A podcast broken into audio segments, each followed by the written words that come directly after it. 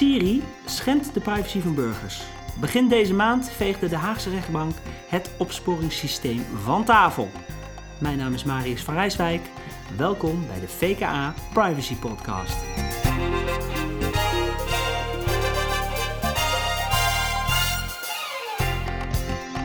Deze uitzending staat in het teken van de, van de recente uitspraak in de Siri-zaak. En daarom ben ik ontzettend blij uh, dat, uh, dat Anton Ecker uh, bij mij aan tafel zit.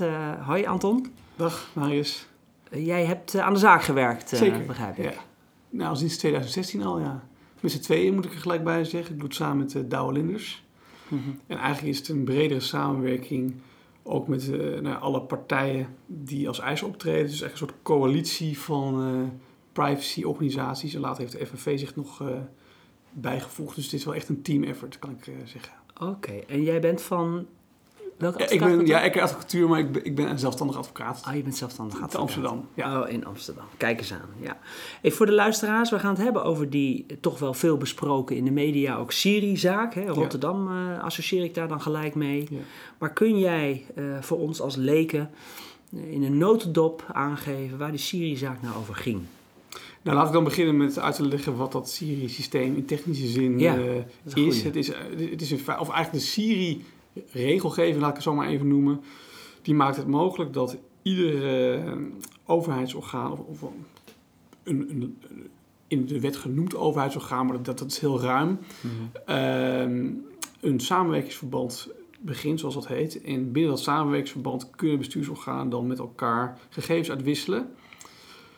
Uh, en die gegevens kunnen dan volgens worden doorgezonden uh, naar uh, het ministerie van Sociale Zaken en Werkgelegenheid. En die hebben zogenaamde informatiepunten. Ja, ik ben even de precieze naam kwijt, maar dat is een partij binnen het ministerie die analyses doet op die gegevens. Um, nou ja, en daarvoor worden bepaalde risicomodellen gebruikt. Ja. maar die zijn geheim in feite. Uh, we zijn in 2016 ooit begonnen uh, met, met een WOP-verzoek, Wet Openbaarheid van Bestuur, om te kijken of we konden achterhalen hoeveel van die Siri-projecten nou precies uh, zijn uitgevoerd en hoeveel mensen daarvan het onderwerp zijn geweest, wat het nou precies heeft opgeleverd in termen van opgespoorde fraude, nou, meer van dat soort vragen. En daar hebben we wel antwoord op gekregen. Maar daar hebben we heel lang op moeten wachten. Alleen het antwoord was niet bevredigend, want een heleboel van de informatie die we gevraagd hadden, die kregen we in feite niet. Toen is ook het besluit genomen uh, om deze procedure te starten. Dus dat was eigenlijk de aanleiding, het niet transparant zijn ja. over wat Siri nou precies doet, Juist. op wie het van toepassing is en dergelijke. Ja. Dat was voor jullie aanleiding om, om te starten met die, uh, met die zaak. Ja, er zijn verschillende principiële problemen natuurlijk.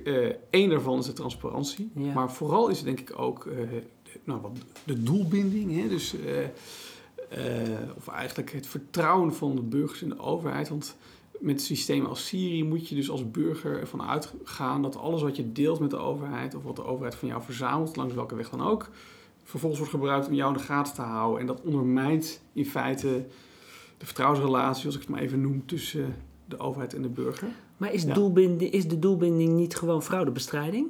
Dat is toch een hele legitieme, nou, dat, zou je uh, Het doel is fraudebestrijding. Wat ik bedoel ja. met doelbinding is uh, dat je deelt je gegevens met een bepaald doel met de overheid. Ja. En vervolgens gaat die overheid het voor een heel ander doel gebruiken. Oh, dat was in dit geval de situatie. Dat is het, Syrië. ja, dat is ja. zo. Want je gaat naar uh, de Belastingdienst, die verwerkt jouw gegevens om belasting te heffen. De gemeente verwerkt jouw gegevens om uh, vergunningaanvragen te kunnen beoordelen. En vervolgens worden die gegevens binnen Syrië voor een heel ander doel gebruikt. En dat Ah. ondermijnt in feite, is, is het standpunt van de eisers deze zaak, dat ondermijnt het vertrouwen van de burger. Want uh, hij moet dus van uitgaan dat alles tegen hem gebruikt kan worden. Okay. Goed, dat is niet de enige bezwaar. Een ander groot bezwaar, een groot en principieel bezwaar, is natuurlijk dat we hier te maken hebben met ongerichte uh, profilering. Dus het Mm. gaat om hele gro grote groepen. Je gaat niet een heel klein clubje mensen die verdacht zijn van een zwaar misdrijf en waar je concrete aanleiding hebt. Nee, je neemt een hele wijk van een stad, bijvoorbeeld uh, Bloemhof en Hillesluis in uh, Rotterdam, er waren 25.000 mensen. Ja. En die ga je dan allemaal onderzoeken. En die- Er is geen enkele aanleiding voor die zien dat die mensen niks fout hebben gedaan. Er is geen verdenking. Ze wonen toevallig in die wijk. In een bepaalde postcodegebied en dus worden ze als onderdeel van, van dat systeem ge, ja, dus, dus- geïdentificeerd. Dus, ja, ja dus daarom wordt dus een project. En als jij dan in die, uh, wordt een Siri-project gestart. Als jij dan in die uh, wijk woont, ben je daar dus ook het onderwerp van. Dat is trouwens ook een van de overwegingen van de rechtbank geweest. Dat is ook tijdens de zitting aan de orde gekomen. Wij hebben er ook op gewezen, ja, Syrië wordt eigenlijk altijd ingezet in probleemwijken, zoals het heet. Ja. Dus mensen met een lage inkomens, laag sociaal-economische status, eh, veel migranten. Uh, waarom nooit in uh, een rijke buurt? In Bussum, Naarden, ja, naar de vesting. Uh, Bloemendaal, ja, ik weet niet waar de echte rijke mensen wonen, maar daar zou je ook heel wat kunnen vinden wellicht. Hè? Maar daar wordt het niet toegepast. Dus daarom zegt de rechtbank ook, dit heeft een stigmatiserend effect. Want je gaat daar kijken en dan wordt, uh, komen er daar resultaten. En, dat en waar je zoekt, weer, daar vind je. Ja, dat versterkt weer de, de, de, voordelen wellicht hier zijn. Dus de self-fulfilling prophecy is een van die uh, bezwaren dan? ja, dat is een van de bezwaren waar de rechtbank op wijst. Oké, interessant. Dus enerzijds zeg je transparantie. De overheid is niet transparant genoeg over wie en waarom en wat. Ja. Uh, tegelijkertijd zeg je doel, ja, ze gebruiken het soms voor andere doelen dan daarvoor ze het hebben gekregen. Mm -hmm. En je laatste punt was dan die self-fulfilling prophecy, of dat stigmatiserende effect. Dat is een van de elementen die de rechtbank noemt. De, de rechtbank uh, maakt eigenlijk een afweging tussen enerzijds dat uh, doel van Syrië en zegt van ja, op zichzelf is fraudebestrijding een, een zwaarwegend maatschappelijk belang, maar dit middel, dat, dat moeten we toetsen of dat wel noodzakelijk is in de zin van artikel 8 EVRM. En noodzakelijkheid betekent ook proportionaliteit, dus het moet in verhouding staan. En subsidiariteit kan niet op een andere, manier, minder uh, ingrijpend is. En daar, uh, bij die afweging kijkt de rechtbank naar verschillende aspecten. Dus uh, onder andere het feit dat het, de werking van het systeem niet transparant is. Dus je weet ja. niet wat, ja, op welke indicatoren zeg maar, eh, er worden gebruikt. Op basis waarvan wordt nou bepaald of je een risico bent of niet. Uh, de risicomodellen zijn niet openbaar. Dus hoe kan je nou als burger verweren uh, tegen dit systeem? Je weet niet eens dat, dat het tegen, je, tegen jou is gebruikt. Je wordt misschien wel met de, de consequenties geconfronteerd. Ja, dat kunnen ja. van allerlei dingen zijn. Maar als dat gebeurt, weet je misschien niet eens dat het ooit begonnen is met Syrië. Maar stel dat je het wel zou weten, hoe moet je dan je daartegen verweren? Overigens zegt de rechtbank ook dat die transparantie niet alleen belangrijk is voor de mensen die uh, als risico worden aangemerkt, maar voor iedereen. Voor iedereen. Ja, okay. dus ook mensen die misschien niet als risico worden bestempeld, maar die toch in het systeem worden meegenomen. Okay. Dat lijkt me terecht. Interessant hoor, want we, we duiken al gelijk de inhoud ja, in, juist ja, omdat het ja. ook zo interessant is. Maar kun je nog iets zeggen over die zaak in grote lijnen? Wat is nou het tijdspad, hoe dit zich allemaal heeft ontwikkeld tot uiteindelijk deze uitspraak? Ja, nou, uh, we zijn, dus moet je me nou niet precies de precieze datum vragen, maar we zijn denk ik ergens in 2017 begonnen met die procedure. Ja, ja en het is in die zin tamelijk simpel. Uh, je dagvaart uh, de minister van Sociale Zaken en Werkgelegenheid. Mm -hmm. uh, en dan mag de staat antwoorden. En dan krijg je nog uh, een comparitie, hè, dus dan mag, uh, wordt het ook mondeling behandeld en dan krijg je een uitspraak. Okay. Dat, en dus dat is in die zin tamelijk uh, recht toe recht aan. Ja. Wat wel van belang is in deze zaak, is het is een collectieve actie. Dat is interessant. Hè? Dus het zijn al die partijen vertegenwoordigen hun achterban. Welke partijen zijn dat dan? Ja, dus het zijn er zoveel dat je... Het zijn er totaal maar hoofd zeven. Dus het Nederlands okay. Juristencomité voor de Mensenrechten, Privacy First, toch nog een aantal andere privacyorganisaties. Uh, twee individuele eisers, dat zijn Maxim Februari en Tommy Wieringa, ja. uh, publicisten allebei, die veel over dat onderwerp geschreven hebben. En die ook in de media zijn opgetreden hm. als vertegenwoordigers van, dit, deze zaak. van deze zaak, van deze coalitie. En tenslotte heeft op een gegeven moment ook de FNV zich nog aangesloten. Okay.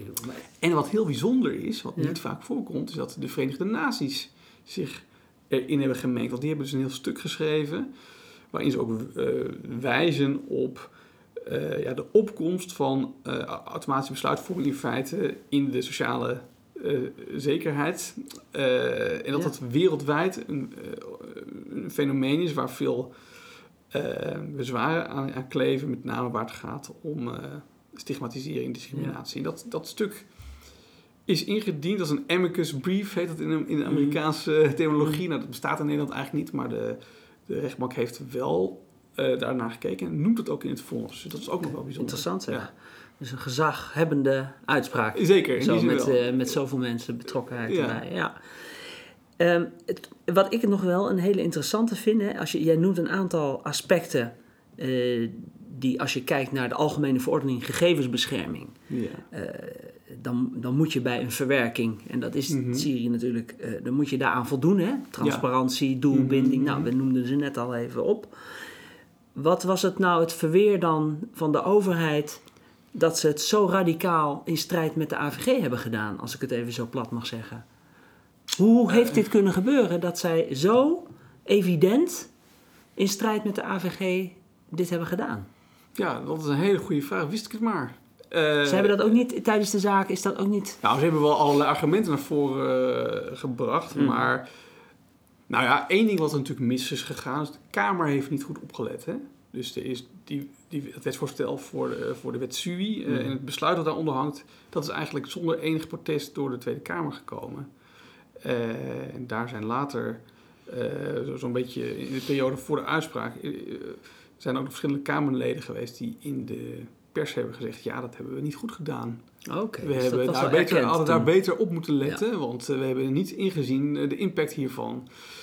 Ja, en verder, hoe dat bij de overheid precies dan werkt. Hmm. eh, ik heb wel moeten onderhandelen op het ministerie, want dat, dat moet als je een collectieve actie doet. Dan moet je eerst onderhandelen met de wederpartij, en anders ben je niet ontvankelijk. Ja, ja. Ja, en het viel me wel op dat er wel ambtenaren waren die ja, echt het probleem gewoon niet zagen. Dus van ja, Ja. nou, letterlijk, letterlijk, gezegd eh, tijdens een overleg, eh, ja, alles wat afwijkt vinden wij verdacht. Dat Mm. vond ik wel een, eh, ja, toch wel een beetje beangstigende Ja. manier van denken.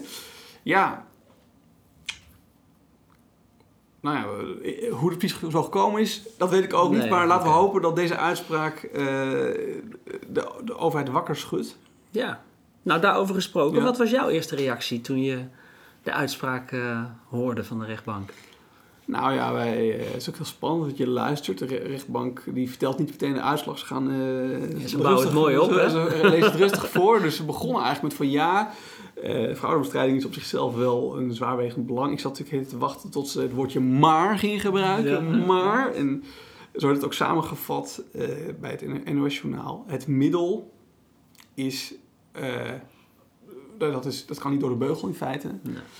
Eh, met name omdat het ontbreekt aan eh, waarborgen die je zou eh, moeten inbouwen als overheid. Ja, oké.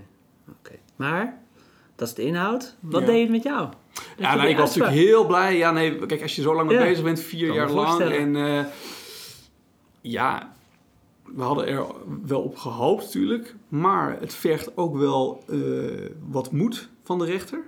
Hm. Natuurlijk. Ehm, want het, zeker het onverbindend verklaren van regelgeving zoals hier gebeurt, dat is wel, eh, nou ja, Unicum. eh, nou ja, dat komt niet heel vaak voor. Dus Hmm. dat- Maar de rechtbank heeft, eh, denk ik wat dat betreft, een juiste afweging gemaakt. We moeten trouwens wel een slag om de arm houden, want er kan nog een beroep beroep, komen. Die, ja. al- die kans acht ik wel op zich Ja, best dat, zou, dat zou Ja. vanzelfsprekend zijn, zou Ja. je bijna zeggen. Daar hebben we natuurlijk een groot belang bij om dat te doen natuurlijk. Maar, Zeker, want ehm, eh, dat heb ik ook op het NOS-journaal gezegd. Van ja, eh, de, de, de, de, overheid zal moeten gaan kijken naar allerlei vergelijkbare systemen. En daar zijn er best veel van. Ja. Eh, er is een onderzoek van het Centraal Bureau voor de Statistiek, CBS. Maar ook eh, de NOS heeft eh, nog documentatie opgevraagd.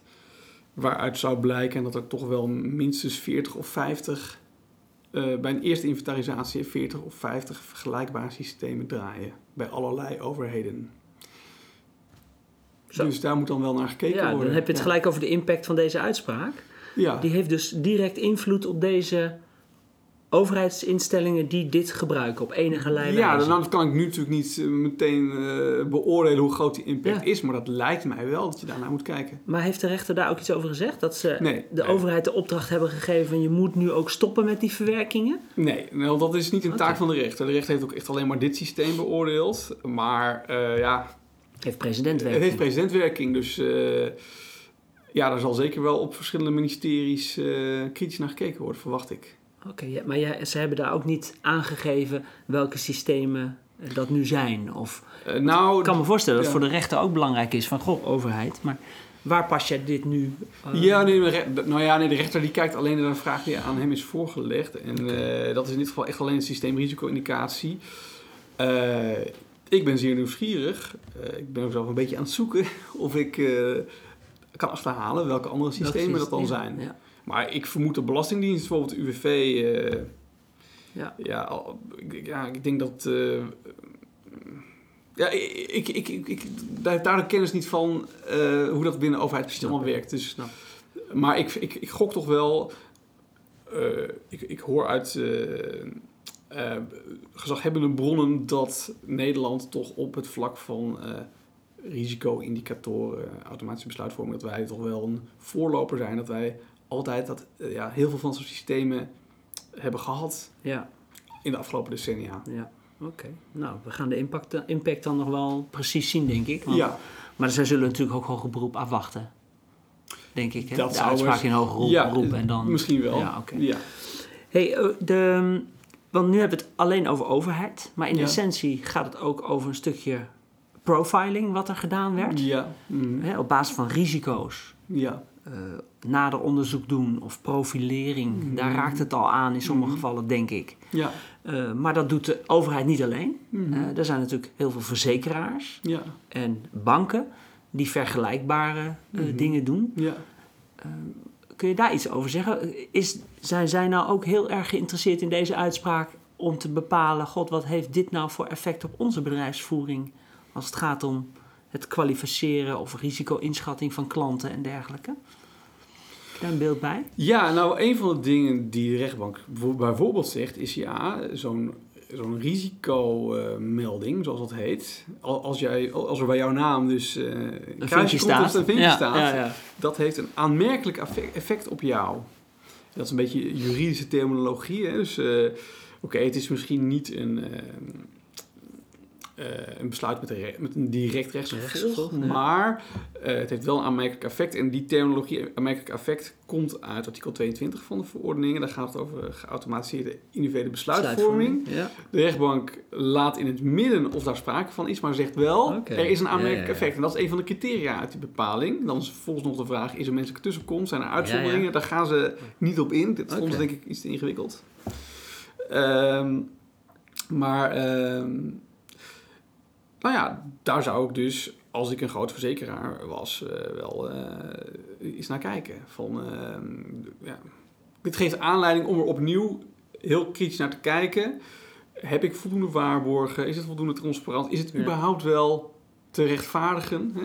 Dat ik op die en met name als het dus ongericht is, zoals in deze zaak, dan denk ik dat de drempel wel heel erg hoog ligt. Ja, dat is, ja, dat is natuurlijk misschien wel het grote verschil met banken, of niet? Omdat die echt specifiek een klant hebben die komt voor een hypotheek of voor een verzekering. Ja, die moet je dat niet helemaal dus, kan vergelijken. Want dan heb je een klantrelatie en dan is er. En, en dan, het gaat ook niet over. Dat, is eigenlijk ook niet echt een risico. Niet helemaal hetzelfde. Hè? Je, uh, je gaat gewoon beoordelen of, iemand, wel of niet een aanmerking komt. Maar sommige, toch kan je dat ook aanmerkelijk raken. Ja. Dus, um, nou ja, die, bepaling over geautomatiseerde besluitvorming is eigenlijk een beetje een, altijd een dode letter geweest. Mm. Uh, ik, ik zie het niet vaak toegepast worden in de praktijk, nee. En die wordt nu uh, wordt in nieuw leven ingezet. Ja, dat, dat, dat, dat hoop ik. Uh, overigens is die, ik denk, nou goed, ik vraag me af of we aan die ene bepaling genoeg hebben in, nee. in de AVG om al die ja. situaties te ondervangen. Want er zijn natuurlijk ontzettend veel situaties waarin op een of andere manier toch een oordeel over iemand uh, Door middel van een algoritme of ja, door... bij kredietbeoordelingen bijvoorbeeld. Ja. Ehm, sollicitaties denk ik aan. Ik denk dat uh, niet alleen bij de overheid, maar ook in het bedrijfsleven ontzettend veel systemen worden gebruikt uh, om te bepalen nou ja, wie je gaat uitnodigen voor het sollicitatiegesprek. Ja. Ehm, dan moet je dan misschien ja, toch ook anders mee omgaan. Maar dus daar moet je in ieder geval dan transparant over zijn. Ja, exact. Maar dat, dat is toch niet helemaal te vergelijken met de, met de systeemrisico. Nee, maar goed, je kunt dus wel, als ik je goed begrijp, hè, is, is wel voor, voor banken, verzekeraars, maar ook voor, voor, voor, voor commerciële bedrijven in die iets vergelijkbaars doen of richting hè, uh, geautomatiseerde besluitvorming gaan, mhm. neem kennis van deze uitspraak en de implicaties nou, ja, en hou daar rekening mee, ook of nu of in de toekomst, als je dit soort dingen gaat doen. Nou, dus wat ik me met name kan voorstellen is dat dit impact heeft op het gevoel van uh, dat je er dat eh, daadwerkelijk door de rechterkant worden teruggefloten of door een toezichthouder. Omdat veel mensen misschien denken, ah joh, het loopt van vaart niet Ja, met loopt- verordening. ja, en eh, ja. dat zien we dan wel en zo. eh. Ja.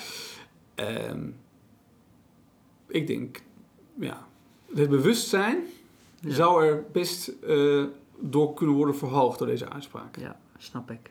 Ah, heel goed. Hey, afsluitend, welke tips, welke drie tips zou je nou mee willen geven aan, aan organisaties in Nederland van hè, deze zaak, eh, de inhoud daarvan? Welke drie dingen zou je nou mee willen geven? Van, hou daar nou rekening mee. Los van dat in hoger beroep nog de situatie iets nu genuanceerder zou kunnen worden, hè? dat realiseer Ja. ik me, maar Eh, drie tips.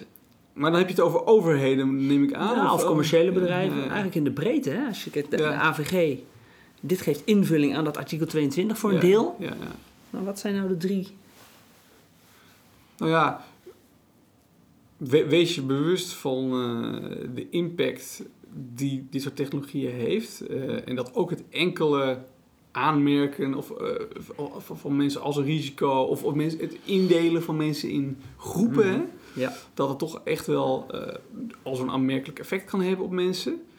Ja, en, en doorloop dan de stappen die je moet doorlopen. Dus eh, ja, eh, dat, dat is ook recht, wat de rechtbank ook zegt. Eigenlijk had voor ieder afzonderlijk Siri-project ook een Data Protection Impact Assessment, een Ja, DPA, ja, moeten ja. worden gedaan. Ja. Dat hebben ze gewoon niet gedaan. Ik denk dat dat in een heleboel organisaties wordt, toch wordt overgeslagen. Dus inderdaad. Dat is misschien tip 1 en dan moet ik er nog twee Ja. bedenken. Tot, eh, nou, je hebt er al twee eigenlijk. Hè? ja, dus de impact eh, goed inschatten hè? en consequenties eh, realiseren en een DPA uitvoeren. Ja. Nou, eentje. eh, Nou, ik, ik wil er even een kanttekening bij maken. Hè. Dus eh, ik wil niet de indruk wekken dat dit soort systemen überhaupt niet mogen. Ja. daarmee. eh, nou nee, eh, dat ze wel. Ik wil niet de indruk we- wekken dat ze wel zouden mogen als je dat soort waarborgen ja, ja, ja. eh, inbouwt. Dat is eh, in- deze procedure is het standpunt dat dit soort eh, ongerichte eh, profilering Mhm. eigenlijk per definitie disproportioneel is. Ah. Dat je dus, omdat je zulke grote groepen mensen die nergens van verdacht worden, onderzoekt. Ja. Ehm, en ehm, mijn standpunt is ook dus dat je in, in beginsel dat, soort- dat soort eh, situaties helemaal niet wil. Ja.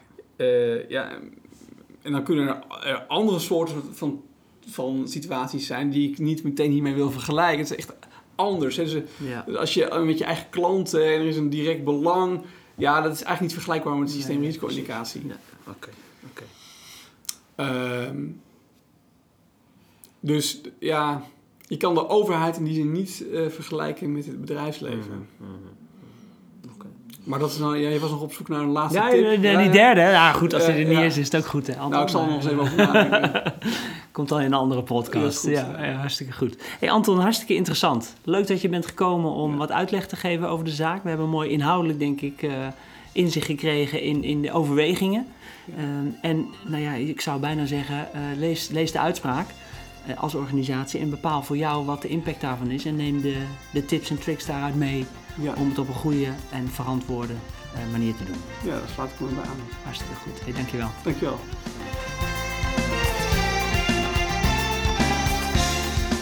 Nou, dit is alweer het einde van de podcast. In de show notes vindt u natuurlijk de besproken documenten en mogelijke verwijzingen. Vragen en opmerkingen zijn natuurlijk altijd welkom en dat kan via privacy.vka.nl. Dan mocht je geïnteresseerd zijn in AI, eh, eh, geautomatiseerde besluitvorming of iets wat te maken heeft met het gebruik van, van data, laat het ons gerust even weten. En deze podcast vindt u ook op iTunes. Volgende maand hebben we onze volgende uitzending. Tot ziens.